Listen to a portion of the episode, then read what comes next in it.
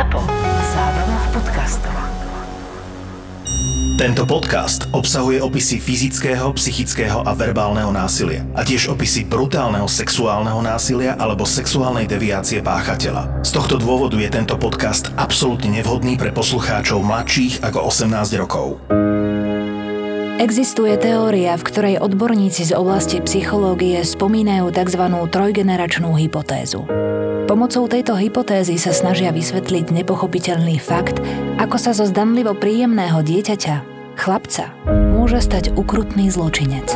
Presnejšie povedané, niektorí psychológovia veria, že tzv. trojgeneračná hypotéza vysvetľuje, prečo sa u niektorých ľudí objavujú závažné problémy – v podstate ide o to, že ak rodičia dieťaťa mali zlý vzťah so svojimi rodičmi, teda starými rodičmi dieťaťa, a nedokázali si vytvoriť zdravý vzťah s vlastným dieťaťom, potom toto dieťa, ktoré je treťou generáciou takejto rodiny, dopadne vo svojom vývoji veľmi zle a môže sa z neho stať zlý a nebezpečný človek, doslova monštrum. Je ťažké okamžite prijať alebo zamietnúť takúto hypotézu troch generácií. A preto pri skúmaní, či sa potvrdila v prípade jedného z najstrašnejších zločinov, sa na začiatku vyhneme skutočnému menu hlavného aktéra. A budeme ho volať len jednoducho. Chlapec.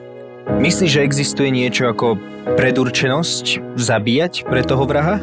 Antická kliatba. Áno, niektorí ľudia sa skutočne vyvíjajú takým smerom, že keď sa s tou históriou lepšie oboznámime, máme taký pocit, že to inak ako to vyústilo, ani vyústiť nemohlo. Samozrejme, že nie je to pravda, pretože úplne rovnaké osudy môžu mať úplne rozličné východiska a vyústenia. Ale fakt je jeden, že to, čo sa s tebou deje od malička a čím prechádzaš, čo prežívaš, zažívaš, vnímaš v okolitom svete a ako funguješ, to ťa už ovplyvní potom na celý tvoj nadchádzajúci život.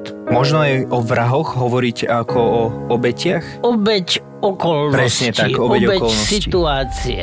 Niekedy by sa to skutočne dalo tak povedať, ale bránim sa tomu a odmietam záver, že táto história musí takto vyústiť. To nemôže byť pravda. Každý osud je výsostne a výlučne individuálny. Niekedy aj celkom drobné premenné môžu do neho veľmi osudovým spôsobom zasiahnuť. Ešte som sa skúsil na ten prípad pozrieť z úplne iného uhla. Je to podľa mňa veľmi dobrým príkladom tzv.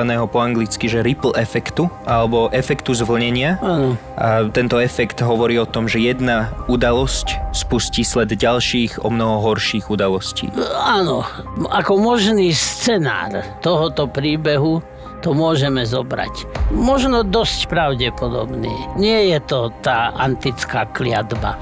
Nie je to niečo, čo sa určitým spôsobom začalo a išlo to vo vyjazdených kolejach až ku tomu fatálnemu vyústeniu. Spomínali sme teda trojgeneračnú teóriu. Myslíš, že naozaj také niečo existuje? Určite áno, ale ešte raz zdôrazňujem, to je hypotéza.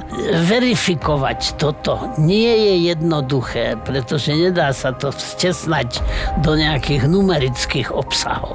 Ale vieme, že niekedy to takto prebieha a že to dokonca nie je veľmi zriedkavé, že to takto prebieha.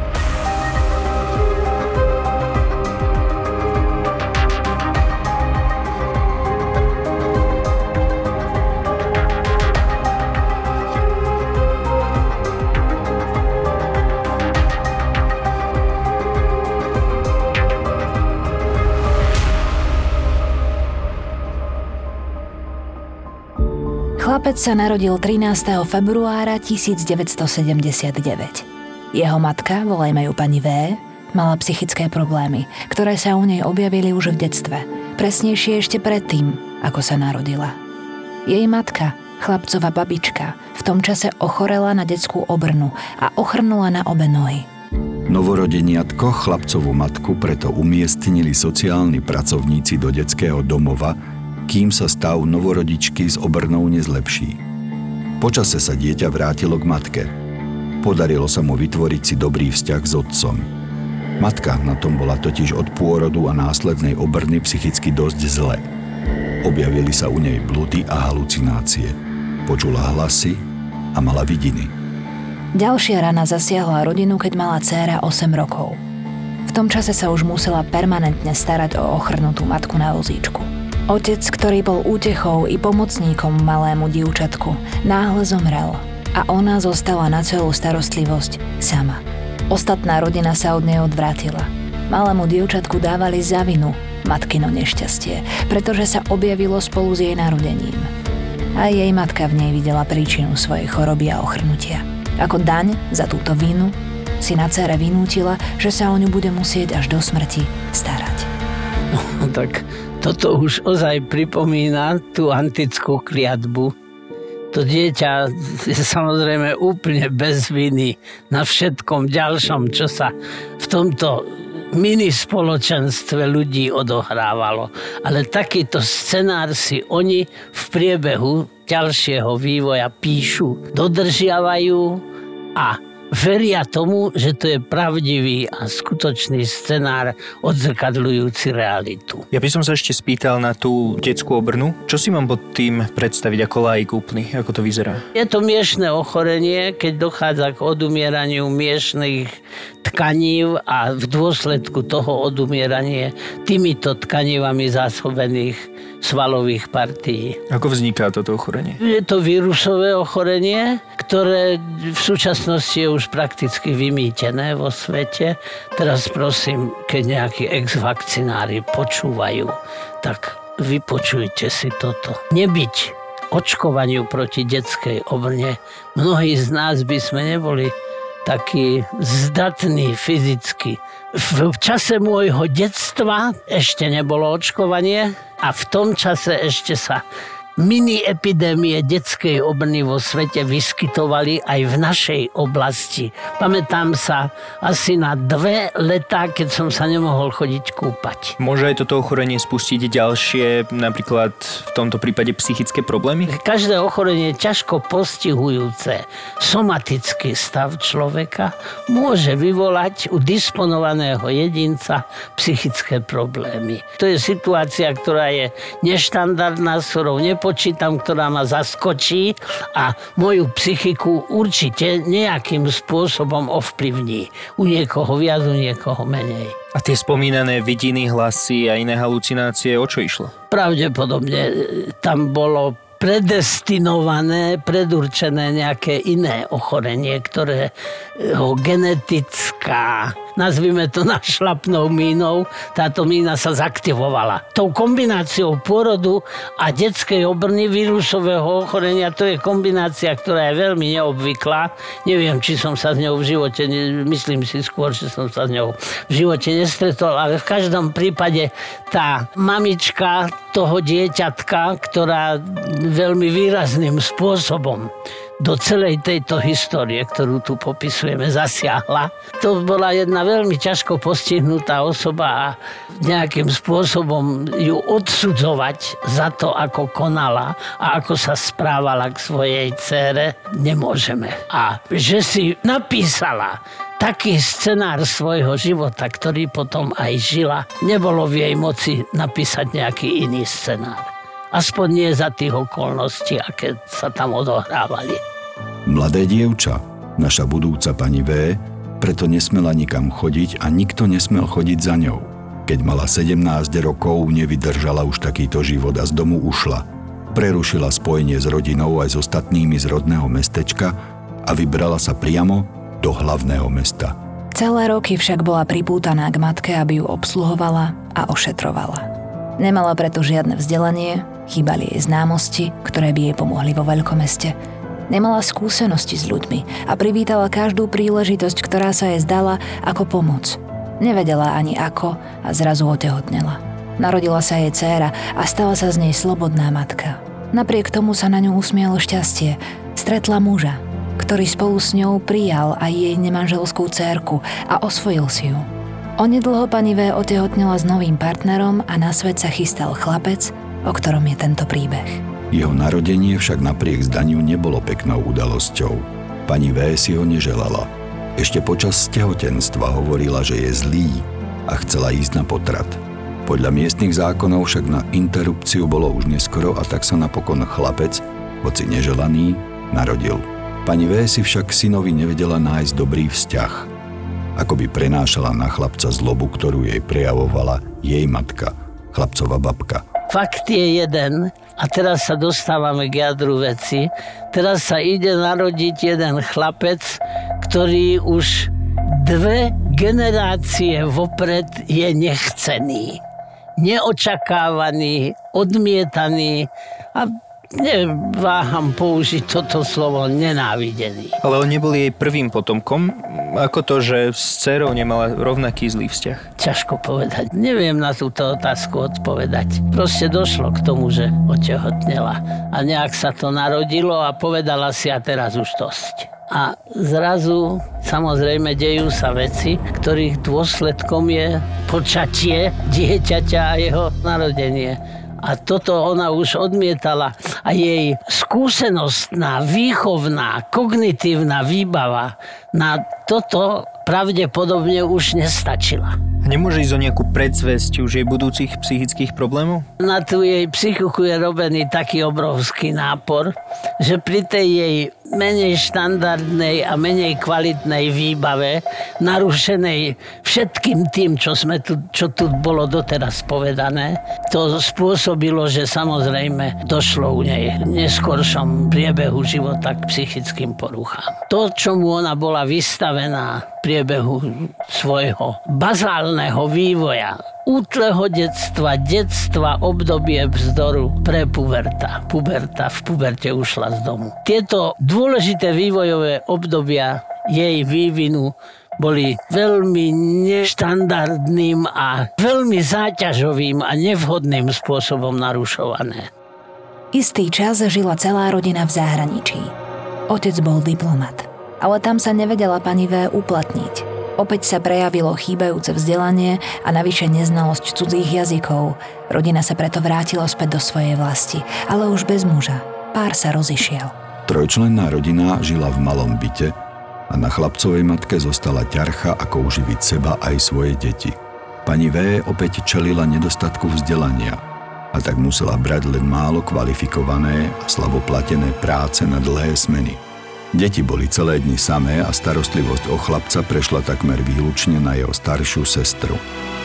Dievčatko sa snažilo ako vedelo, ale matku nedokázalo nahradiť vo všetkom, čo by chlapec potreboval. Ešte k tej matke tam bola zjavná komunikatívna neobratnosť, veď ona veľmi dôležité vývojové obdobia svojho života prežila v jednej izolácii, keď nebola v kontakte s primeranými partnermi detskými. Proste ten detský kolektív, v ktorom ona mala vyrastať, ten tam absentuje, ten tam není. Takže dá sa povedať, že jej neschopnosť uplatniť sa vychádza z chýbajúcej socializácie v detstve. Z chýbajúcej socializácie, kognitívnej a komunikačnej neobratnosti. Ale všimni si, ako sa tu ten kruh, tá, tá trojgeneračná teória znovu zatvára. Áno. Jej dcéra musela tiež, tak ako jej matka predtým, prevziať tú rolu Áno. Matky v rodine. A tu by sme už povedali, že to sa už tomu nejakému mýtickému deju skoro začína podobať pretože každá generácia opakuje správanie sa, konanie, vrátanie fatálnych chýb generácie predchádzajúcej. Pokiaľ nedojde k nejakému vyvrcholeniu príbehu. Áno, ešte to mohlo takto pokračovať aj ďalej. V roku 1981 rodina požiadala štát kvôli neúnosnej situácii o podporu. To bol dôvod, aby ju navštívili sociálni pracovníci. Z ich vtedajších záznamov vyplýva, že chlapec bol hyperaktívny a nie veľmi poslušný. Matka preto siahla aj k fyzickým trestom, ale podľa sociálky to nebolo nič extrémne. Zarážajúcejšie boli slová matky o chlapcovi. Hovorila o ňom ako o pijavici, ktorá je na nej stále nalepená a ako veľmi jej to prekáža. Prekážalo jej aj to, že s ňou chce chlapec spať v posteli – Mal vtedy len dva roky a matka ho nemala rada. Kvôli matkinej vyťaženosti a zrejme aj kvôli odsudzeniu preto sociálni pracovníci ponúkli pani V možnosť krátkodobej náhradnej starostlivosti o dieťa. Bola to dobre mienená pomoc štátu pracujúcim matkám, ako ich odbremeniť. Chlapec sa tak dostal do opatery mladého manželského páru, kam ho umiestnili. Pri odovzdávaní chlapca do výchovy predniesla pani V náhradným rodičom zvláštne požiadavky. Chcela, aby chlapcovi, ktorý mal stále ešte len 2 roky, umožnili, ba priam ho povzbudzovali, aby sa mohol dotýkať mužovho prirodzenia. Údajne preto, lebo chlapec vyrastá doma medzi ženami. A toto by mu mohlo ako budúcemu mužovi prospieť. Počase však pani V zmenila názor na náhradnú starostlivosť, ktorá ju mala odbremeniť od syna a vzala chlapca od mladého páru späť k sebe domov. Chlapcovi to však zrejme neprospelo. A tak v roku 1983 vyhľadala pani V profesionálnu pomoc psychiatra. Podľa jej slov bol jej syn hyperaktívny, neposedný, mal bezdôvodné výbuchy hnevu a musí ho mať stále na očiach, aby sa nestalo niečo zlé.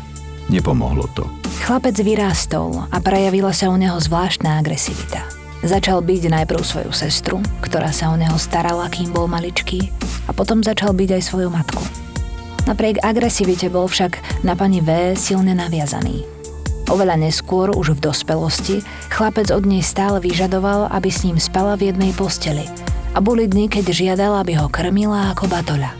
Z detskej fľaše s cumlíkom starostlivosť o to, aby bol oboznámený so vzhľadom a funkciou mužského genitálu, to vyplýva z jej nevzdelanosti. Ale to, že ona mu vlastne nikdy neposkytla to, čo dieťa v tomto veku potrebuje, empatiu, istotu, bezpečnosť. Toto jemu ostalo už ako absentujúci nedostatok emočnej výbavy, zrejme na celý jeho doterajší život, pretože tá jeho emočná ambivalencia voči matke tá bola toho takým, by som povedal, kardinálnym prejavom. On ju chcel ľúbiť a videl, že ona ho odmieta, tak to v ňom vyvolávalo také kontroverzné pocity e, medzi láskou a nenávisťou.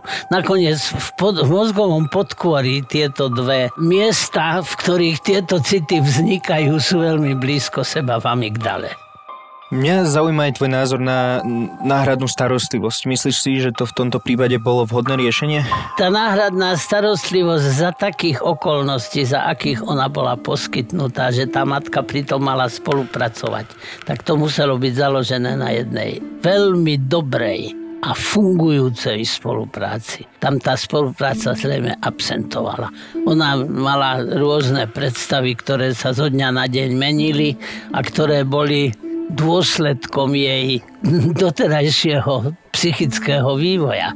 Však ona sa vyvíjala v úplne nenormálnych podmienkach. Takže toto všetko zrejme spôsobilo, že u toho dieťaťa sa vyvíjali veľmi protichodné, ambivalentné city, ktoré na jednu stranu vyúšťovali do brutálnych, agresívnych prejavov a na druhú stranu vyúsťovali do potreby byť hýčkaný, byť tulkaný, milovaný, dostávať empatiu zo strany svojich najbližších. Myslím si, že pre objasnenie je dobre podotknúť, že to nešlo o normálnu náhradnú starostlivosť, ale tak, jak si povedal, starostlivosť, kde sa mala zúčastňovať aj matka, to bolo len e, počas víkendov, že oni tam prišli k týmto profesionálnym skúseným rodičom, ktorí ju mali naučiť, ako vychovávať toto ťažko zvládnutelné dieťa. Veľmi dobre vieme, čo sa deje s deťmi, kde nie obidvaja rodičia ťahajú za ten istý koniec povrazu. A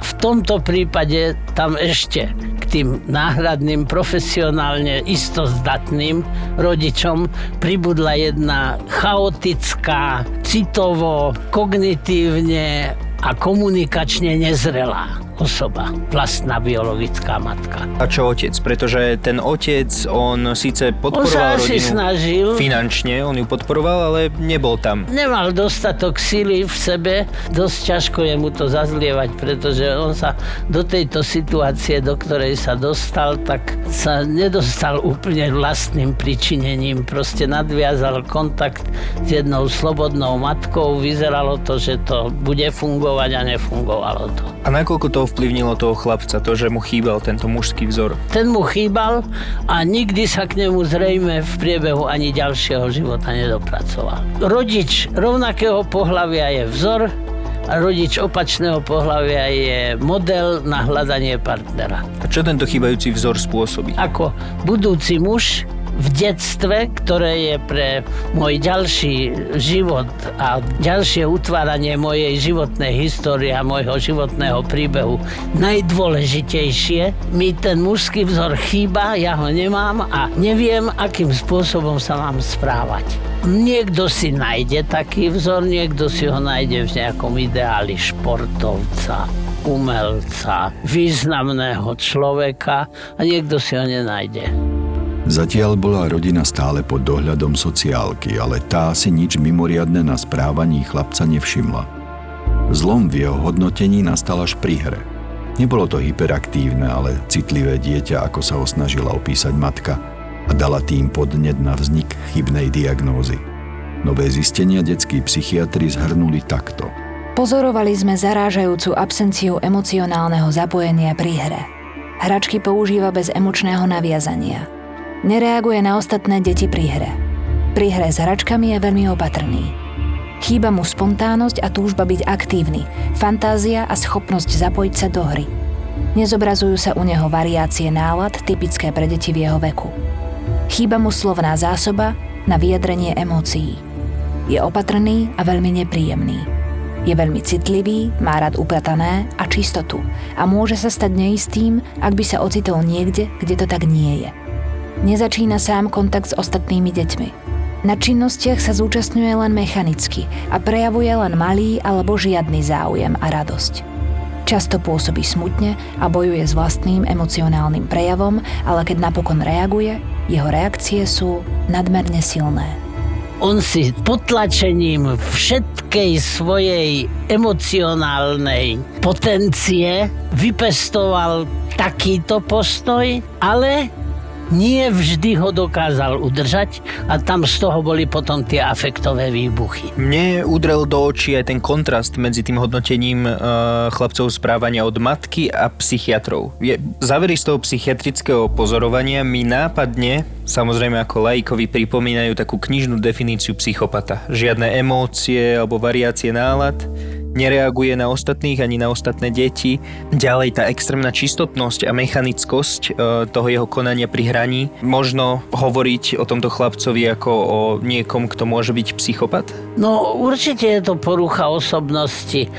Tam tá porucha osobnosti sa vyvíja u neho prakticky od vnútromaternečného vývoja. A preto nastupuje tvrdý, brutálny, masívny mechanizmus osobnosti potlačenie, kedy potláča prakticky celý svoj emocionálny svet, ale nepodarí sa mu ho úplne odstrániť a čas od času prepuká ako afektové reakcie. Jeho genetická výbava bola veľmi sporná. Ale to, čo sa dialo už od jeho počatia až po dospelosť, to tú poruchu osobnosti potenciovalo a viedlo určitým smerom určitých koľajách. Chlapec navštevoval centrum, kde ho pozorovali dlhšie. Počase sa mu tam začalo páčiť. Tešil sa naň a odchádzal len nerád. Problémy sa zmenšili, všetko sa už zdalo byť v normále. Psychológovia preto dospeli k záveru, že problém musí byť inde. V chlapcovej rodine – za skutočný problém označili chlapcovú matku, pani V. Jej nálada sa menila zo sekundy na sekundu. Najprv bola na chlapca milá, dalo by sa povedať až precitlivelá. A zrazu na neho začala kričať a vulgárne mu nadávať. Viackrát sa stalo, že mu aj pred svetkami povedala, že si želá, aby sa nikdy nenarodil. Ďalší z posudkov o chlapcovi hovoril – je obeťou matkyných paranoidných a agresívnych projekcií, sexuálnych obáv voči mužom a to všeobecne. Všetko, čo matka považuje u mužov za nebezpečné, to sa snaží u chlapca potlačiť. Nasledujúce správy v rôznych obmenách uvádzali, že chlapec je emočne úplne pomílený. Pri hre je mimoriadne čistotný a vykazuje až extrémne hygienické návyky. Ak je niečo v neporiadku, je zmetený. Hračky obsedantne ukladá vedľa seba. Keď ho niečo bolí, neplače. Ani počase kontrolovanej izolácie a samoty neiniciuje sám kontakt. Ak je v situácii, ktorá mu je nepríjemná alebo ohrozuje, usmieva sa. Ide o tzv. vysporiadavajúci mechanizmus – Oveľa neskôr si mnohí všimli, že tento úsmev chlapca nikdy neopustil. Ani počas súdneho pojednávania.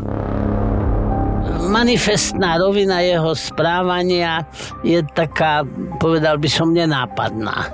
Emócie sú potlačené. To je jeden mohutný, brutálny mechanizmus osobnosti, ktorým sa snažil ochrániť sám seba pred nedostatkom emócií a empatie zo strany blízkych. To, tu sa už dostávame do takých rovín, ktoré nie sú celkom verifikovateľné, ale myslím si, že u skúseného psychologa a psychiatra by sme sa zhodli, že takto to asi prebiehalo a ešte tam stále fungovala tá nezrelá, sociálne, komunikatívne, psychosexuálne vzťahovo nezrelá matka. Ona nikdy nedospela. Nikdy sa z nej nestal dospelý človek. Veľmi ma zaujala tá kopingová stratégia, taký nervózny úsmev, ktorý tento chlapec mal v situáciách, v ktorých pocitoval pravdepodobne veľké napätie, veľký no, stres. to bol práve ten obranný mechanizmus. On potreboval sám seba pred týmto obrovským náporom emocionálnej absencie emocionálnej nedostatočnosti, nenaplnenosti, potreboval to určitým spôsobom sa predtým obrániť. A tým sa bránil potlačením vlastných emócií a ten na perách sa mu pohrávajúci úsmev bol jedným z prostriedkov tohto mechanizmu osobnosti. Je častý fenomén, že ľudia si vytvárajú takéto copingové stratégie? Stáva sa to. Stretol som sa s tým v živote. Vo svojej praxi. Existuje aj nejaké iné? Opakovanie určitých fráz, určité kliše, ktoré používam v situáciách nie celkom primeraných. Slovné spojenia. Aj, aj barličky slovné niekedy ktoré používame pri komunikačnej prekážke, ktorá nastane v našej komunikácii, tak aj to môže byť copingová stratégia. Jednoducho, samozrejme, akože, to sú tie barličky. Po mesiaci pozorovaní dospeli psychológovia k záveru, že ak sa má chlapec normálne vyvíjať, nesmie zostať s matkou. Vydali preto odporúčanie, aby chlapca pani V odobrali. Tento návrh psychológov však považovali úradníci na sociálke za príliš drastický a preto sa pokúsili o kompromis. Navrhli, aby bol chlapec počas pracovných dní u matky a cez víkendy umiestnený v náhradnej starostlivosti u profesionálnych rodičov. Pani V s týmto návrhom súhlasila, tak úradníci o riešení informovali chlapcovho otca. Otec zažil šok. Prečítal si výsledky vyšetrení a zažil ďalší šok. Jeho reakciou bola súdna žaloba, aby bol chlapec zverený do jeho starostlivosti. Po tomto kroku pani V odmietla návrh sociálnych pracovníkov, aby bol chlapec na víkendy u náhradných rodičov a začalo sa nekonečné súdne naťahovanie medzi chlapcovými rodičmi o to, komu má byť zverený do opatery. Súdne pojednávania zastavilo až kladné hodnotenie, ktoré zaslali z chlapcovej škôlky. Začal sa dobre integrovať medzi ostatné deti a k zlepšeniu prišlo napriek tomu, že v tom období už bol opäť u matky. Úrady preto návrh na odobratie zrušili. Aj napriek tomu však chlapcová psychiatrička trvala na svojom a žiadala úrady, aby vec znovu preverili a dieťa odobrali matke a to aj násilím. Trvala na tom, že matka má vážne psychické problémy a jej starostlivosť o chlapca by mohla viesť k nenávratnému poškodeniu jeho psychiky. Úrady však celú vec zmietli zo stola s tým, že je nedôvodná a chlapec zostal u matky. Následné roky ukázali, že obavy detskej psychiatričky boli oprávnené. Chlapcová psychika vplyvom matky, ktorá si niesla traumu zo svojho detstva, spôsobenú jej matkou, chlapcovou babkou, utrpela skutočne nenávratné škody. On sa bude potom už vyvíjať spôsobom, ktorý už je ťažko zvrátiteľný práve preto, že nekompetentne do toho zasahujú rôzni činitelia. Zásah otca, zásahy matky, zásahy sociálnych pracovníkov, zásahy súdu. Psychiatrička ktorú nikto nepočúva zjavne, trvá na svojom, pretože vie, že ďalšie nekontrolované spolužitie tohto dieťaťa s matkou nebude viesť k dobrému koncu. Isto to nemôže vedieť, lebo isto to nevieme nikdy. Tej nekompetentnosti tam bolo strašne veľa. To, to je to, čo ja hovorím, že najradšej mám tých, čo sú najmudrejší na svete. A nie sú ochotní ani diskutovať o tom, že či to je ozaj tak, ako si to oni myslia. Častokrát to bývajú práve tí absolventi vysokej školy života. Takže ten chýbajúci súlad e, tých úradných postupov alebo... Oni postupovali podľa studenej litery zákona. Správa sa dobre, býva u matky, ale on bol v škôlke, v detskom kolektíve, do ktorého sa začleňoval. Čo sa napríklad jeho matke nikdy nepodarilo. Jeho matka nikdy do žiadneho kolektívu nebola začlenená. Preto ja hovorím, jasle to nie je nič veľmi dobrého pre dieťatko, vtedy ešte má byť s mamičkou. Ale škôlka je veľmi dôležité a teraz tie problémy, ktoré sú tie, treba veľmi rýchlo vyriešiť, pretože deti od 3. roku života už majú byť začlenené v kolektíve. Samozrejme, že rola rodičov je nenahraditeľná, ale aj rola kolektívu je nenahraditeľná. Dieťa ako trojročné má ísť do, do detského kolektívu, v ktorom má tráviť určitú časť svojho života a druhú časť svojho života má tráviť s rodičmi. To je samozrejme. Najmä s matkou. A tá detská psychiatrička tú situáciu veľmi dobre vystihla. Odobrať jej ho nebolo možno potrebné, pa skoro isto, ale malo to byť kontrolované. 22. júla 2011 chlapec najprv odpálil bombu v centre norského hlavného mesta Oslo. Potom sa vybral prezlečený za policajta na ostrov Utoja a tam surovo zastrelil 69 mladých ľudí. Spolu zabil 77 ľudí. Približne 90 minút pred začiatkom vraždenia v Oslo a na ostrove rozposlal na viac ako tisíc adries svoj manifest, v ktorom vysvetľoval svoju motiváciu vyčistiť svet – Veľkú časť do svojej práce odpísal z manifestu Teda Kacinského, ktorého svet pozná pod menom Unabomber, génia, ktorý rozposielal v balíkoch bomby. Svet spoznal chlapca pod menom Anders Bering Breivik.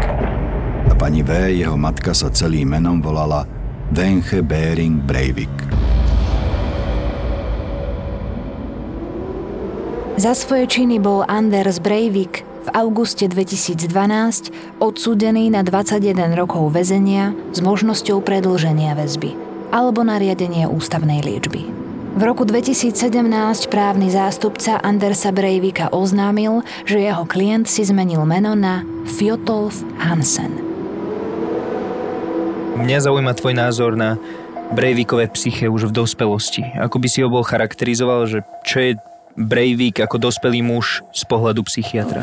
Una Bombera poznáme, vieme o ňom dosť toho a tieto príbehy sú veľmi podobné, pretože to sú ľudia, ktorí sú presvedčení. Toto presvedčenie dokonca môžu aj niektorí psychiatri považovať za blud a takéhoto človeka považovať za duševne chorého, čo sa stalo práve v prípade prvého týmu psychiatrov, ktorí posudzovali Brevikov duševný stav po skutkoch a potom po odvolaní ďalší tým psychiatrov sa shodol na tom, že tento stav neprekračuje hranice poruchy osobnosti.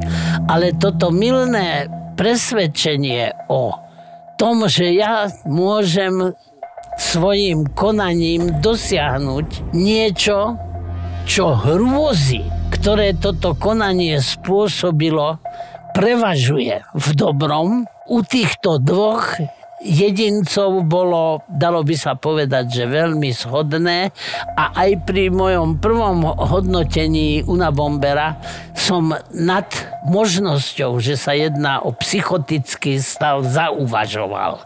Ale nejedná sa o psychotický stav. To je omyl, ktorý sa ovšem svojou presvedčivosťou blíži bludu. Je to také presvedčenie, nechcem uraziť veriacich ľudí, ale aj niektoré náboženské presvedčenia majú tento charakter a odmietam sa stotožniť s ľuďmi, ktorí si myslia, že takýmto spôsobom sa dá napraviť svet.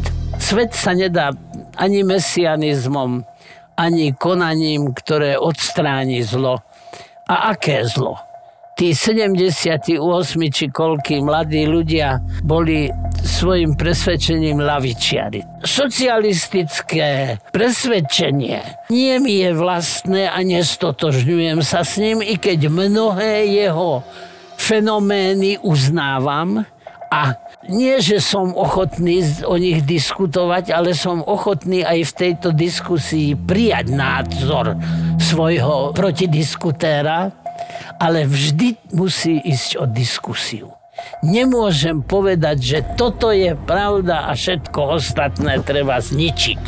Ale skutočne to neprekračuje hranice poruchy osobnosti. Breivik, on zmenil svoj výzor, on postúpil niekoľko plastických operácií a dokonca aj to, že si zmenil meno. Ono to prezrádza tiež niečo o jeho duševnom stave? Že by sa chcel odstrihnúť od celej doterajšej svojej životnej histórie?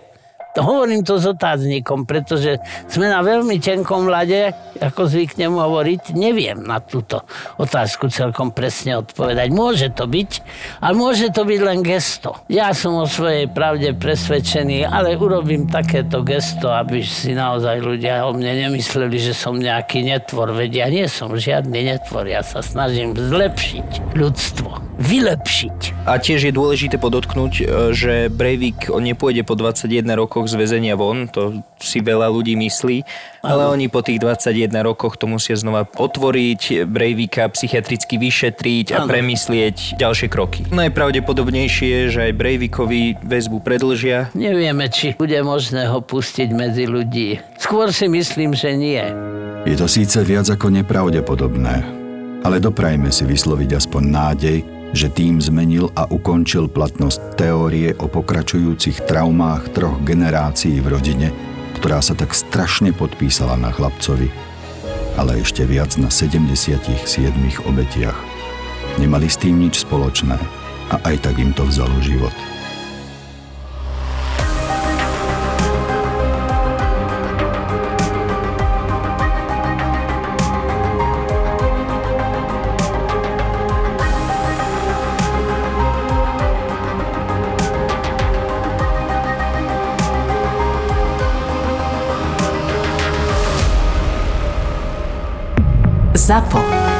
Zábava v útorok.